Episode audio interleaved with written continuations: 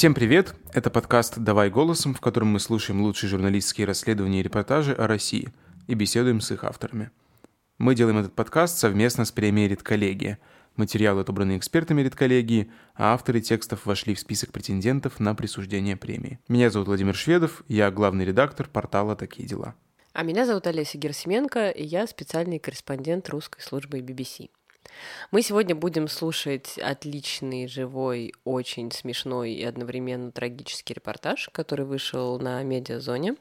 Он называется «Жора, где ты был?», с подзаголовком «Почему за кражу секретного оборудования с самолета судного дня сидит безработный с судимостями за пьяное вождение». Э, долгая такая преамбула в заголовке. Текст, который не похож на большинство материалов, выходящих на медиазоне, а текст, который содержит в себе минимальный пересказ прямых цитат из уголовного дела, а, который очень живо написан, очень простым ясным языком, и в котором рассказывается история максимального неудачника. Вот прям такая литературная реноме буквально вот там просто представлена в лице жителя Таганрога, который много раз попадался за всякие мелкие нарушения правопорядка, а в итоге сейчас обвиняется в серьезном хищении и грозит ему до 10 лет лишения свободы. Замечательное в этом тексте то, насколько история, рассказанная в нем, абсурдная, выглядит как какой-то плутовской роман э, средней руки. Совершенно невозможно поверить, что это действительно происходило, но, судя по всему, это действительно было так, и само дело абсурдно, и те условия, в которых оказался человек, попавший под каток этого дела, все просто э, светится каким-то удивительным абсурдом российской действительности, и еще это все сверху присыплено тем, что это сверхсекретный, конечно же, авиационный завод, в который вообще-то нельзя никак попасть, но при этом люди перелезают через забор. В общем... Призываем вас послушать, а потом мы выясним все детали этого преступления века с автором Никитой Сологубом. Текст для нас прочитает Алевтина Пугач. И здесь я должен сделать такое неожиданное добавление. Пока мы готовили этот подкаст, монтировали его, собирали выпуск – случилось э, крайне неприятное известие, что Медиазону и ее главного редактора и издателя Сергея Смирнова и Петра Верзилова признали иностранными агентами. Честно говоря, все мы уже устали возмущаться по поводу очередных негативных новостей от Роскомнадзора и Минюста и всех, кто душит в России любую общественную инициативу и медиа. Поэтому просто вынуждены сказать, что да, теперь Медиазона — это тоже иностранный агент.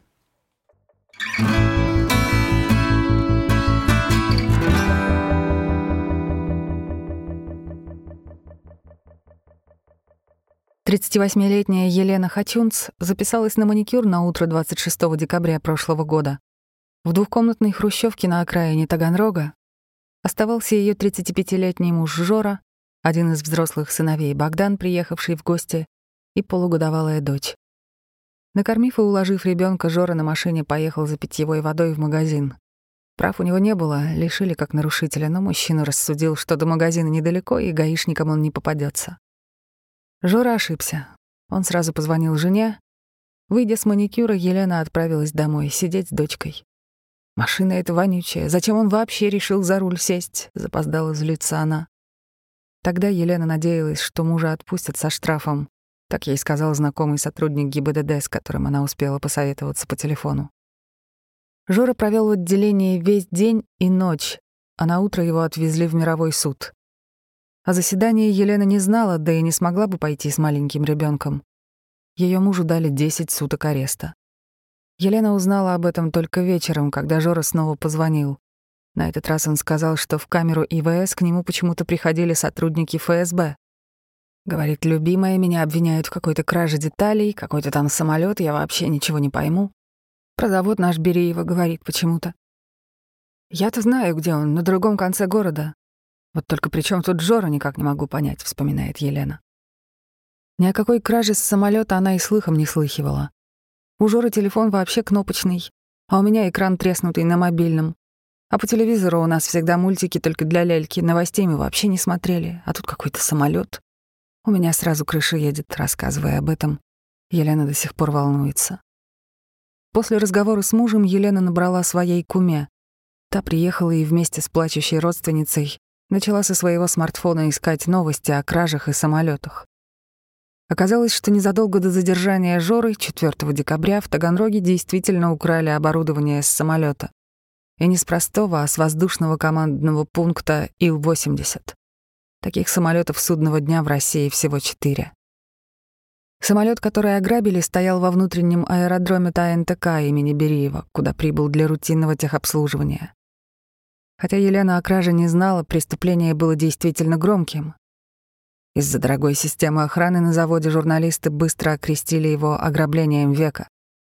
Новость даже прокомментировал пресс-секретарь президента Дмитрий Песков.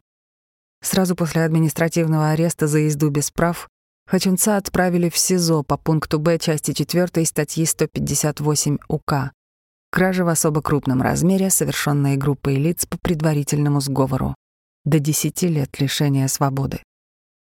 Согласно первой редакции объявления, он и другие неустановленные лица, в точно неустановленные дату и время, незаконно проникли на охраняемую территорию аэродрома на заводе Береева и через люк аварийного покидания незаконно проникли на борт Ил-80, откуда похитили аппаратуру, а затем скрылись, распорядившись ей по собственному усмотрению и тем самым причинив Минобороны ущерб на сумму не до конца подсчитанную, но точно превышающую 1 миллион рублей. 20 августа следователь немного уточнил обвинение. Теперь считается, что Хачунц и сообщники приехали на неустановленной машине, исследовали местность, определили место и способ проникновения на территорию, убедились, что за ними никто не наблюдает и неустановленным способом проникли на аэродром. Затем таким же неустановленным способом они забрались в Ил-80 и похитили оборудование.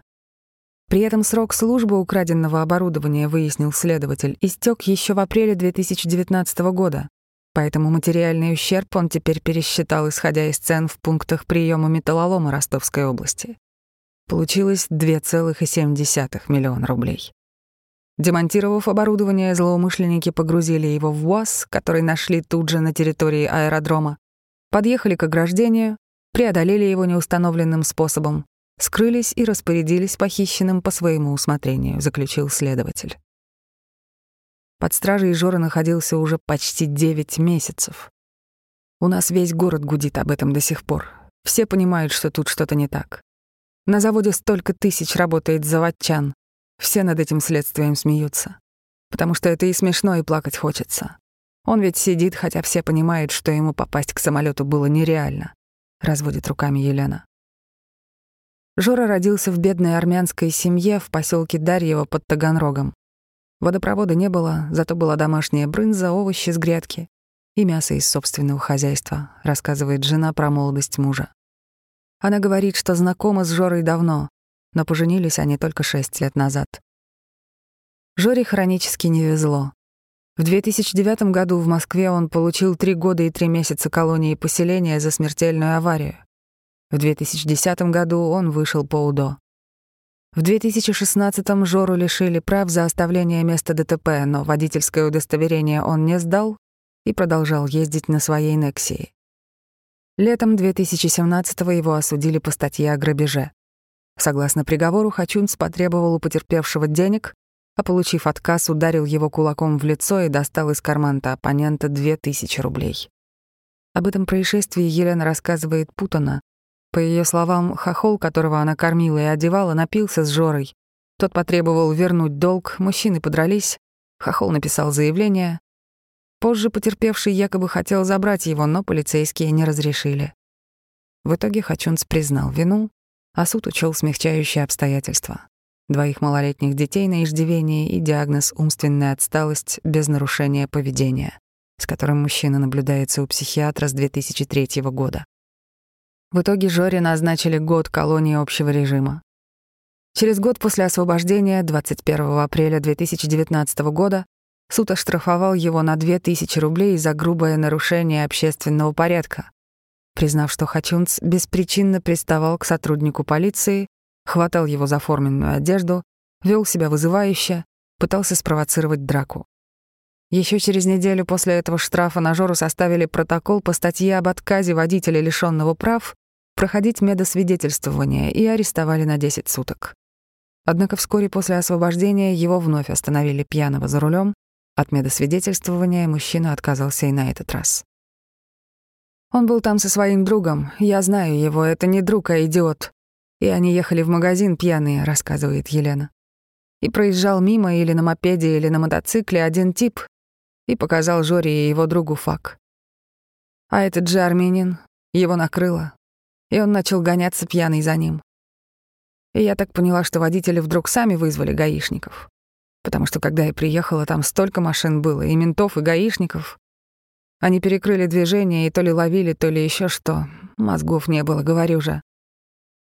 Этот случай стал поводом для второго уголовного дела против Хачунца по статье 264.1 УК «Управление транспортным средством в состоянии опьянения лицом, подвергнутым административному наказанию или имеющим судимость.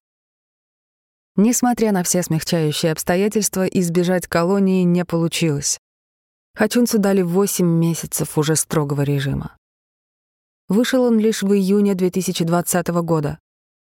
Спокойная жизнь на воле была недолгой. 2 сентября его увезли в больницу с двумя колото-резанными ранениями груди и живота. Жора стоял, Дочку в коляске катал во дворе, возле подъезда. Мимо проходит мужик с женщиной, оказалось, что ему 67 лет. Попросил сигарету у Жоры, тот ему дал, а этот попросил зажигалку, которой у него не было, рассказывает Елена. Тогда этот стал матом орать. А мой говорит, отец, не кричи, по-хорошему, ребенок спит. Тот достал нож и ударил в живот, прям в кишки специально. И несколько раз проворачивал, как профессионал. Потом он, как мне менты рассказывали, объяснял, что он сам в тюрьму хотел что ему негде жить и что поэтому он так решил сделать. Нападавшему в итоге назначили два с половиной года колонии. Хачунц попал в больницу, кишечник был изрезан, а селезенку пришлось удалить. Но задерживаться на лечении он не хотел и вскоре выписался, из-за чего начались осложнения. Он говорит, не могу лежать, надо зарабатывать. В итоге у него кровь как-то не так прижилась. Швы стали гнить. Температура в районе 37,8 градуса очень долго была, вспоминает жена.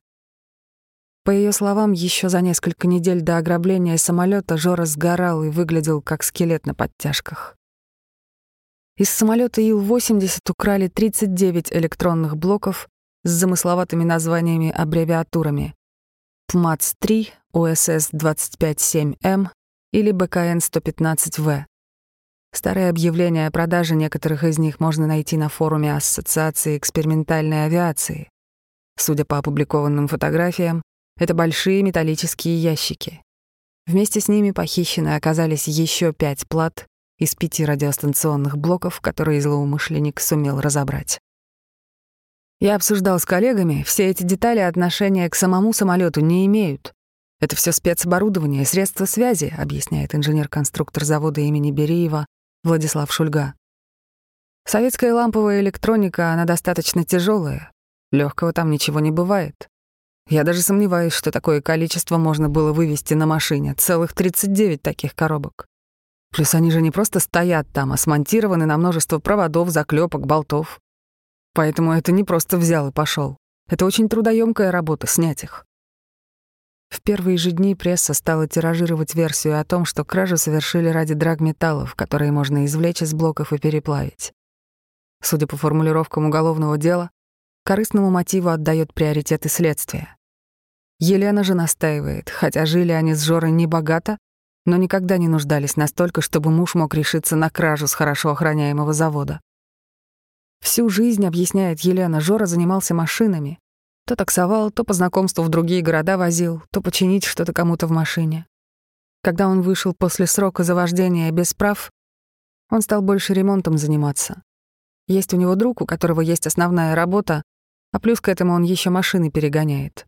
Вот Жора там какой-то мелкий ремонт делал. Потом, когда его порезали, нам стала кума помогать. Она сама на трех работах работает. А когда он из больницы вышел, там его друг с машинами стал ему платить, допустим, не 500 рублей за ремонт, а 3000, зная его ситуацию. Ну и мы еще свою машину все время сдавали. За это можно было деньги хорошие выручить, прав-то у него нет. А за еду, в принципе, всегда можно было не беспокоиться. Овощи и мясо у нас всегда были от его родителей, говорит жена Хачунца. Алексей Иванов, сидевший вместе с ним в одной камере СИЗО, когда тот ожидал приговора по делу о вождении без прав, тоже вспоминает, что единственное, о чем говорил Жора, — это машины. В СИЗО он объяснял, что занимается автобизнесом, сдают они в аренду, под выкуп сдают. А я в такси работал, думаю, ну что, посмотрю, что из этого получится. Они сдавали там «Шевроле», хорошую большую машину, и я решил попробовать, рассказывает бывший сокамерник Жоры. Но мы так и не договорились. Закрылись в меня смутные сомнения от этого всего, аренды с выкупом. И я отказался.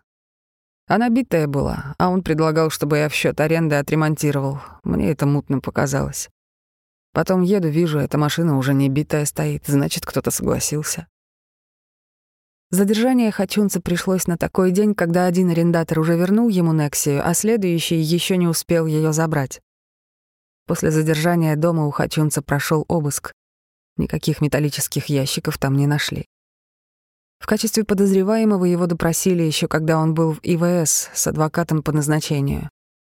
Он рассказал о своей работе, судимостях и заверил, что на заводе Бериева никого не знает, целыми днями работает, а ночует только дома. Так говорил Жора было 3 и 4 декабря 2020 года в предполагаемые дни кражи. Не дал внятных результатов и допрос мужчины в качестве обвиняемого. Свою причастность к пропаже блоков он по-прежнему отрицал. Таганрогский городской суд все равно арестовал его. Когда допросы закончились, Хачунца по распоряжению начальника СИЗО-2 Ростовской области перевели в одиночную камеру. Доказательством вины, которое суд счел достаточным основанием для ареста, стала справка из экспертно-криминалистического центра по Ростовской области. В смыве с ручки двери самолета был обнаружен след, генетический профиль которого совпадал с профилем Жоры, составленным по его биологическому образцу, взятому в колонии. В ИВС у хачунцев взяли образец слюны, совпадение подтвердилось и на этот раз. Нынешний адвокат Хачунца Ольга Бояркина сказала, что ей не выдают все материалы дела, поскольку расследование еще не завершено. Но даже по немногим доступным документам понятно, что других доказательств у следствия так и не появилось. Одни эксперты изучали свет автомобильных фар на аэродроме, попавший на видеозапись с камеры наблюдения. Установить, одна ли это машина или несколько разных, им не удалось. Другие сравнивали отпечатки обуви на месте преступления с той, которую нашли дома у Хачунца. Она не совпала ни размером, ни узором подошвы. Третьи искали отпечатки пальцев, для идентификации они оказались непригодны. Четвертые изучали биологические следы, навалявшихся на территории окурках. Идентифицировать их тоже не удалось. На руле УАЗа с аэродрома нашли смешанный биологический след. С ДНК, которая может принадлежать и Хачунцу, и одному из сотрудников завода, а не исключено, что и другим людям. Есть ли в деле свидетельские показания против Хачунца, неизвестно. Неустановленные лица из материалов дела так и остаются неустановленными. Но, вероятно, потенциальных свидетелей и соучастников оперативники разыскивали активно. Бывший сокамерник обвиняемого Иванов говорит, что его допрашивали дважды. Числа 4 января звонит следователь. Говорит, что надо повестку вручить. «Ну, приезжайте на работу», — говорю. Дал он мне повестку, я приехал, там вопросы типа «Какая информация есть по этому Береева?» Знаю ли, что самолет обокрали? Ну, конечно, знаю, интернет весь гудит. На этом как-то затихло, рассказывает Иванов. Потом через некоторое время в четыре утра стук в дверь. Открываю, стоят три мужика, предъявили документы, опера. Повезли на полиграф. Там часа два меня мучили, а вопросы уже такие, будто я подозреваемый. Караулил ли, стоял на шухере.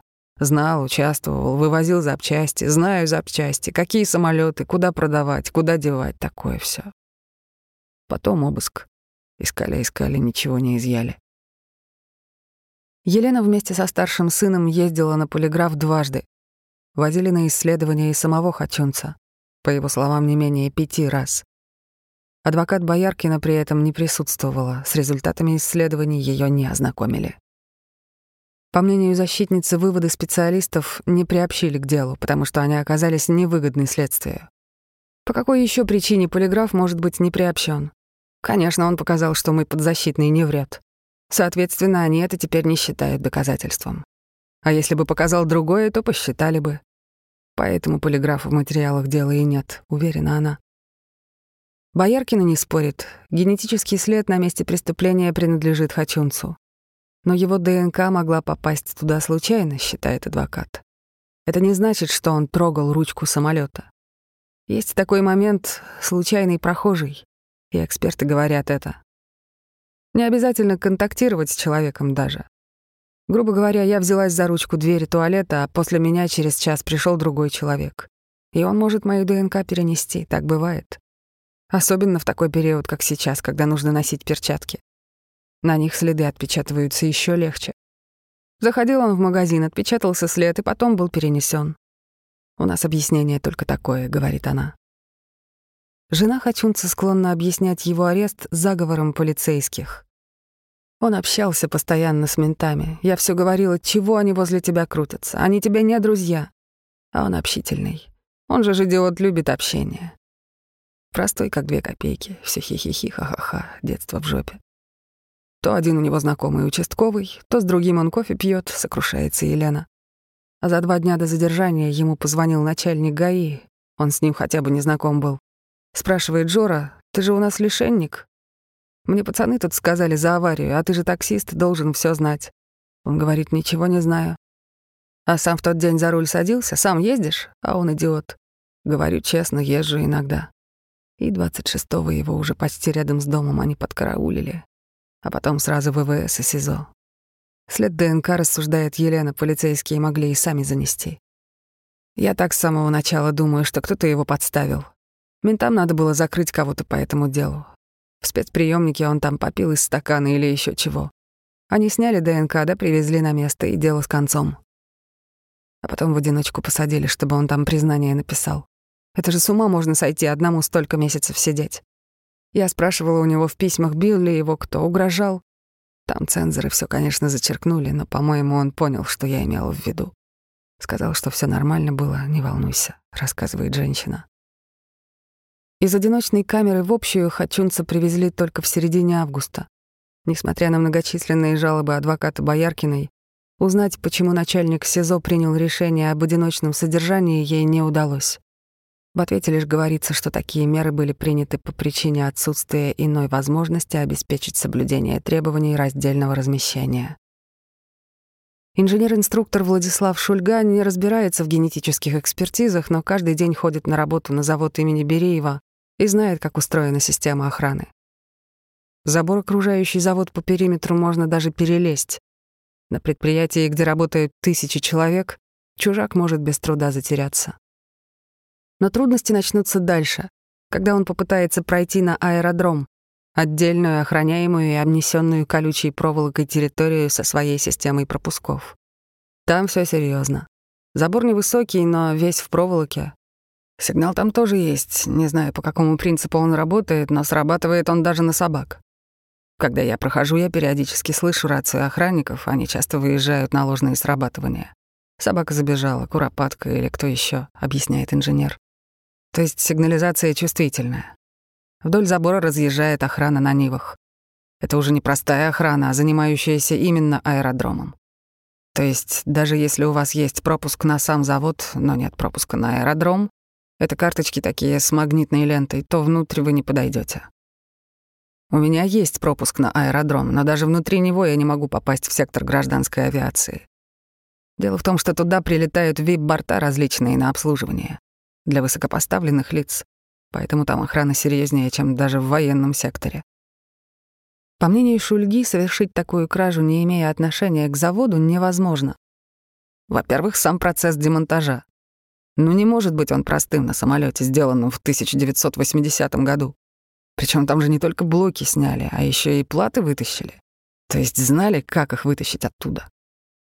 Это не взять и унести что-то с собой. Это целая работа на несколько часов, а то и на всю ночь. И все это ради того, чтобы сдать их на металл? Естественно, первая мысль, что в этом кто-то из сотрудников мог быть замешан. И не на металл их пустил, а на какие-то другие цели. Без отключения сигнализации этого не могло произойти. Но если только на вертолете туда залетел, и на вертолете же улетел, рассуждает он. Адвокат Бояркина несколько раз ходатайствовала о следственном эксперименте с участием Хачунца, чтобы следователь попробовал объяснить, как именно обвиняемый проник на аэродром, открыл самолет вывез оттуда блоки и остался незамеченным. Сначала просьбы полиции игнорировали, а на пятый раз Бояркиной пришел ответ. В проведении следственного эксперимента нет необходимости, поскольку еще до ареста Хачунца осмотр места происшествия показал, возможность проникнуть на борт существует. Какая именно возможность, они, конечно, не указали. При этом следственные эксперименты и осмотр места происшествия — это вообще разные следственные действия, преследующие разные цели. «Мы этот отказ тоже обжалуем, конечно», — говорит защитница. Непонятно, продолжает она и другое, кого следствие считает сообщниками Хачунца. Что это за неустановленный круг лиц? Неясно. Мне, насколько известно, в городе больше никого не подозревают и не обвиняют. Как вообще тогда эта формулировка там оказалась? Мне кажется, потому что следователи понимают, что одному это сделать невозможно, а значит, это сделал неустановленный круг лиц. То есть чистое умозаключение, без доказательств, заключает адвокат. Последний раз арест Хачунцу продлевали в июне. С тех пор следственных действий с его участием не проводят. После года в СИЗО следователь будет обязан через суд продлить срок расследования и смягчить меру пресечения. Елена пока ждет, когда дочери исполнится год и семь месяцев. Тогда ее возьмут в детский сад, а мать сможет устроиться на работу. Сейчас она живет на пособие по уходу за ребенком, деньгами помогает кума. Все эти восемь месяцев мы не живем, а выживаем. Выбираем, что купить, то ли памперсы ребенку, то ли себе поесть. А Жора все сидит и никак вообще не поймет, какого хрена его там держат так долго, констатирует она.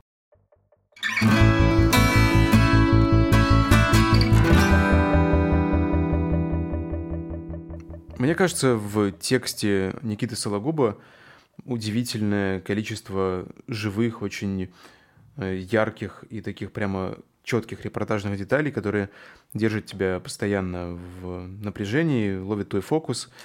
Честно скажу, многие тексты медиазоны даже на важные совершенно, даже на, про важные дела сложно дочитать мне, потому что продираться сквозь э, лексику из уголовных дел бывает непросто. Здесь совсем не так, здесь очень много живых наблюдений и речи героев – Давай поговорим с Никитой о том, как ему удалось написать такой материал в духе Монти Пайтона буквально, и спросим его, как он нашел героя и как встречался с персонажами текста. Давай звоним. Привет, Никита. Привет, Никита. Привет. Расскажи, пожалуйста, где ты нашел этого Жору и вообще этот сюжет, совершенно выдающийся для медиазоны, как мне кажется? Гениально. А, ну, сюжетная вообще новость э, же как бы довольно широко разошлась. Ну, понятно, вот, но там и... много выходов на прямые контакты в тексте на разных людей, поэтому интересно, как строили работу. Да, я же просто до, до этого писал текст про отравление на том же самом заводе, с которого был украден эти детали самолета на танк имени Бериева, и, собственно, вот обвиняемый по делу об отравлении и рассказал, э, дал контакт э, супруге этого Жоры потому что он с ней познакомился, и ну, она ему как бы рассказала и показала какие-то материалы, ему показалось, что это вот э, с ним, что с этим Жорой произошла такая же ситуация. Ну хорошо, а ты, ты поехал туда сразу, или ты сначала там с ней поговорил? То есть э, масштаб проблемы и масштаб э, как бы общего абсурда этого уголовного дела, он сразу был понятен, или только когда уже ты как-то вгрызся в факты? А, просто э, рассказал мне про это еще довольно давно, но э, как бы, поскольку история сама по себе, ну, звучит довольно невероятно, э, со, со слов только одной его супруги, ну, и со слов адвоката, я не мог э, как бы написать. А, вот, а адвокат там попалась тоже, я долгое время не, не понимал, почему она как бы, ну, не слушается свою доверительницу, которая просит отправить мне материалы дела. Оказалось, что просто жена Жоры заплатила деньги заранее, и как бы, а, ну, и... и а зачем что-то ну, делать? Да, да, да. И, и, и, и она сказала, типа, или хотите, я вообще ничего не буду делать, или я не отправляю документы. Но она, видимо, боялась там за, не знаю, что, может, у нее какая-то договоренность со следствием была, я не очень понял. Ну, либо вот, просто посмотрели, и... что она предпринимала за это время, а, видимо, ничего, судя по тексту. Ну, ну да, да, да. И вот эти припирания, они где-то ну, полгода продолжались, наверное. То есть я узнал, когда его арестовали где-то через месяц, и все это время со мной адвокат отказывался говорить. А был какой-то ну, я... был какой-то последний аргумент, почему она все-таки согласилась, или неизвестно, почему все-таки прислала? Ну, полгода это долго. Ну, э, ну вот, э, как бы жена, она с самого начала ну, ей казалось, что нужна какая-то огласка все же, uh-huh. но адвокат ее реально, видимо, отговаривала и объясняла, что так ты только навредишь, сделаешь хуже, и вот следующее будет Что можно сделать в этом деле хуже? Что? Ну вот, в следующий раз продлевать арест будешь, тогда типа увидишь. И вот она, когда последний раз увидела, что арест снова был продлен на три месяца, тогда уже жена, конечно, поняла, что, ну, наверное, адвокат как-то преувеличивает свое значение в этой истории, что аресты так и будут продлеваться. Скорбный вопрос. Заметка помогла? А, нет, не помогла, все так же и остается. Вообще сейчас. ничего не изменилось, да? Вот уже месяц прошел, вообще нет. Ну, адвоката она не сменила? Ну, она вот его как бы не может поменять. То есть там ситуация в том, что она, ну, когда было возбуждено дело, она заняла у родственников э, там денег какую-то большую сумму, ну, типа там несколько сотен тысяч рублей, заплатила их сразу как бы с условием, что адвокат будет это дело и в суде вести, и на стадии следствия. А поскольку деньги получены, уже как бы адвокат решила, что, ну, может, и не обязательно этим так плотно заниматься. А с Еленой... Вот, поэтому поменять адвоката она уже не может, потому что денег нет. С Еленой ты на связи, да, по-прежнему? Да, да. Когда она вообще эту всю историю рассказывала, какое это тебе впечатление в первый раз было? Насколько ты в это все поверил? Ну вот я, то есть, а, она просто еще, ну, я не знаю, как, как сказать, э, ну, простая женщина, то есть э, история звучит невероятно, но вот когда она это рассказывала, то есть я бы не поверил в то, что она может такое придумать, скорее, что так э, ловко всех обмануть, ну потому что она это рассказывает так бесхитростно. Вот, кстати, если уж все-таки надо немножко покритиковать текст, потому что мне уж слишком как-то понравился, и мне, э, хотя он все равно вырисовывается этот образ простой русской бабы, которая спасает очередного, значит, как это, максимального неудачника, да, по жизни. Но вот мне прям хочется еще чуть-чуть про нее побольше, потому что я прям чувствую, сколько на ней, да, там дети, работа, адвокат, долги, значит, вот этот Жора, который, ну, он же, я знаю его друга, он идиот, вот эти все фразы, да, которые гениальные она произносит. И прям хочется уже, там, не знаю, как-то ее обнять, не знаю, налить ей вина, э, там, не знаю, или водки, и сказать, господи, да сколько, сколько у тебя еще сил. Ну, то есть вот прям такой, э, как-то Оскар за роль второго плана. Да, я понимаю, но опять же, возможно, проблема в том, что э, это очередной текст, э, с героем которого я не общался вживую, а это происходило по телефону. Потому с женой. Что, То есть ты не, не съездил туда? Тебе не хочется больше Таганрог? Нет, я хотел туда съездить, но, ну, вот я же говорил, у нее там все менялось каждый день. То есть она, например, говорит, да, приезжайте, мы можем поговорить. Потом я уточняю про материалы дела, которые она еще ну, плохо пользуется, как бы у нее вот есть э, какой-то смартфон, видимо, и, но она не может ничего. Вообще большую часть э, создания этого текста у меня заняло раз, э, рассортировка материалов дела, которые были в разноброс присланы. Uh-huh. Нужно было 300, 300 страниц пронумеровать и понять, что откуда, потому что ни адвокат, ни она не могли этого сделать. Вот она захватывающая журналистская работа. Да, это заняло много времени особенно эти экспертизы, которые абсолютно одинаково выглядят. Вот, ну, я, и я ей говорил, что я приеду, но вот поскольку она не могла дать мне гарантию, что она, то есть, даст мне их сфотографировать самому, э, я это, ну, редакция как бы не одобрила, чтобы я только ради этого туда ехал. Расскажи про этот завод. Ты раз уже там был, вообще насколько произвело впечатление. Черное облако над ним, да, я не знаю, что Это действительно водяные такое уже разложившееся и упадочное место, полностью деградировавшее. Что там вообще происходит? А, так дело в том как раз, что я на нем не был. А предыдущий текст тоже по телефону? Тоже ты, по телефону. Ты мастер удаленного репортажа. Да хорошо, давай новую номинацию ведем. Как это было модно в ковид, да, главное, в разгар пандемии вот эти все советы давали. А как написать репортаж, который всем понравится? Да. И так, чтобы никто не понял, что ты там не был. Отвечает Никит Слагуб. Ну да, просто вот про этот забор, который окружает завод по периметру, его можно перелезть, это настолько вот убедительно выглядит. Это что, фотографии Как будто хотя бы разок там был, да.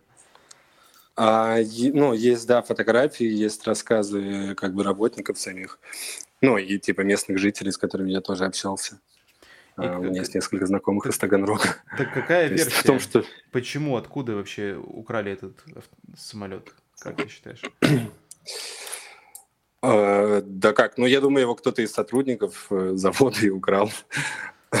Просто, а этот Джора попал, ну, возможно, действительно там как-то занесся этот отпечаток. Ну, то есть это такая э, как бы улика, которая в суде, наверное, будет звучать, ну, типа, мы вот провели 100 экспертиз по ДНК, ну, то есть это такая сложная вещь, что ошибки быть не может, но Видимо, если никаких других улик нет, то, наверное, все же даже в таком случае, скорее всего, это ошибка.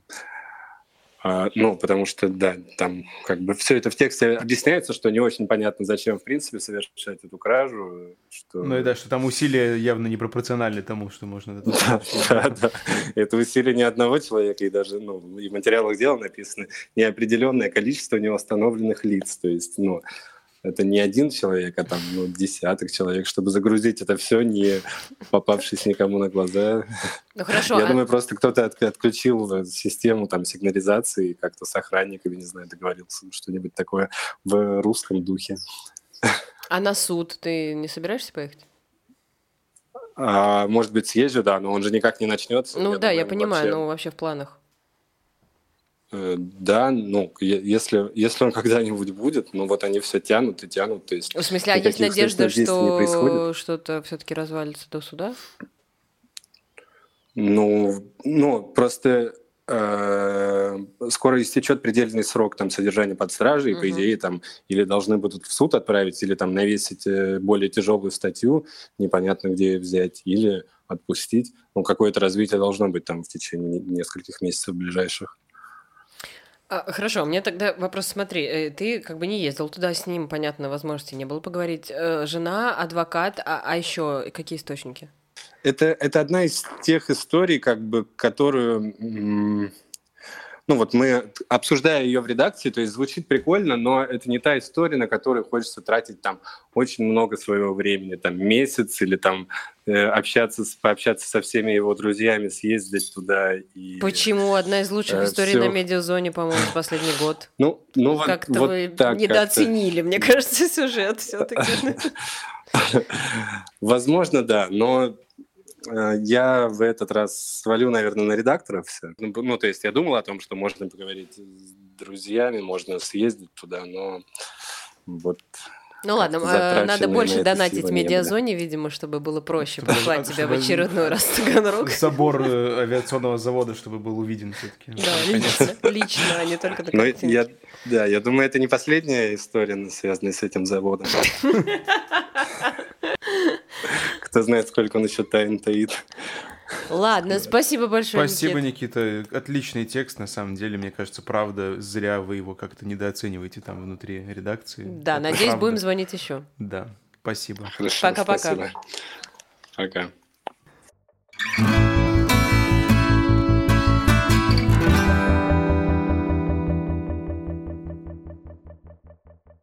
Ну, я в шоке.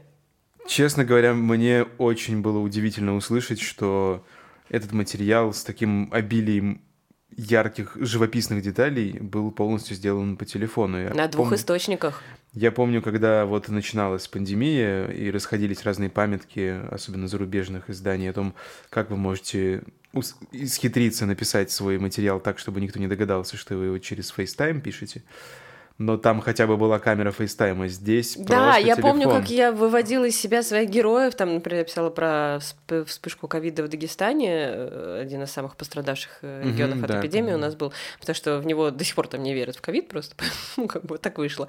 Вот. И у меня была одна героиня, она э, передвигается на коляске и очень редко выходит из квартиры.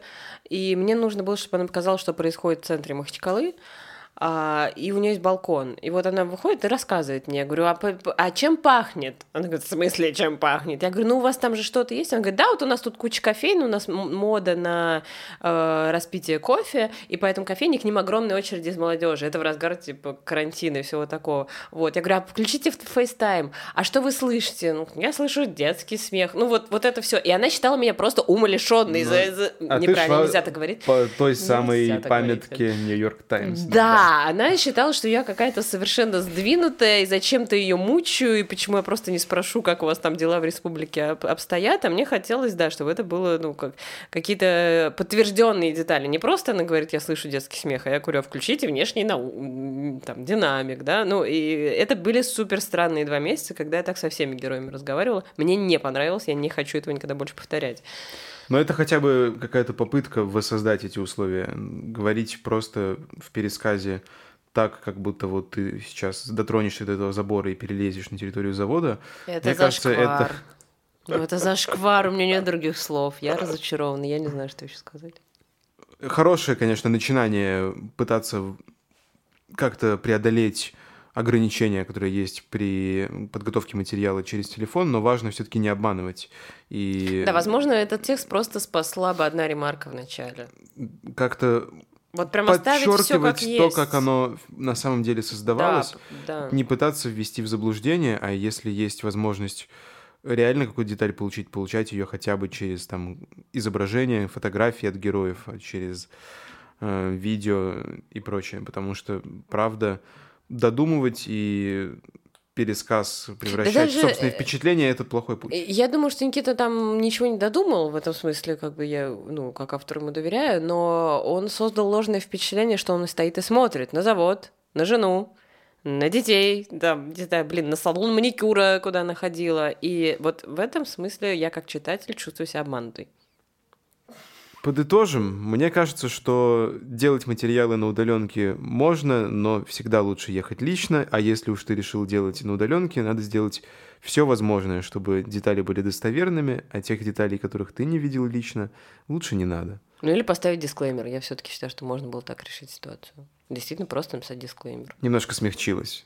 Ну, да, но мне все-таки очень нравится Жора, и маникюр, и дети, и жена. Ну и крутая история. Хорошая история, да, очень хорошая история, поэтому как-то не хочется ее совершенно э, раскритиковывать до уровня э, того, что не читайте, не слушайте.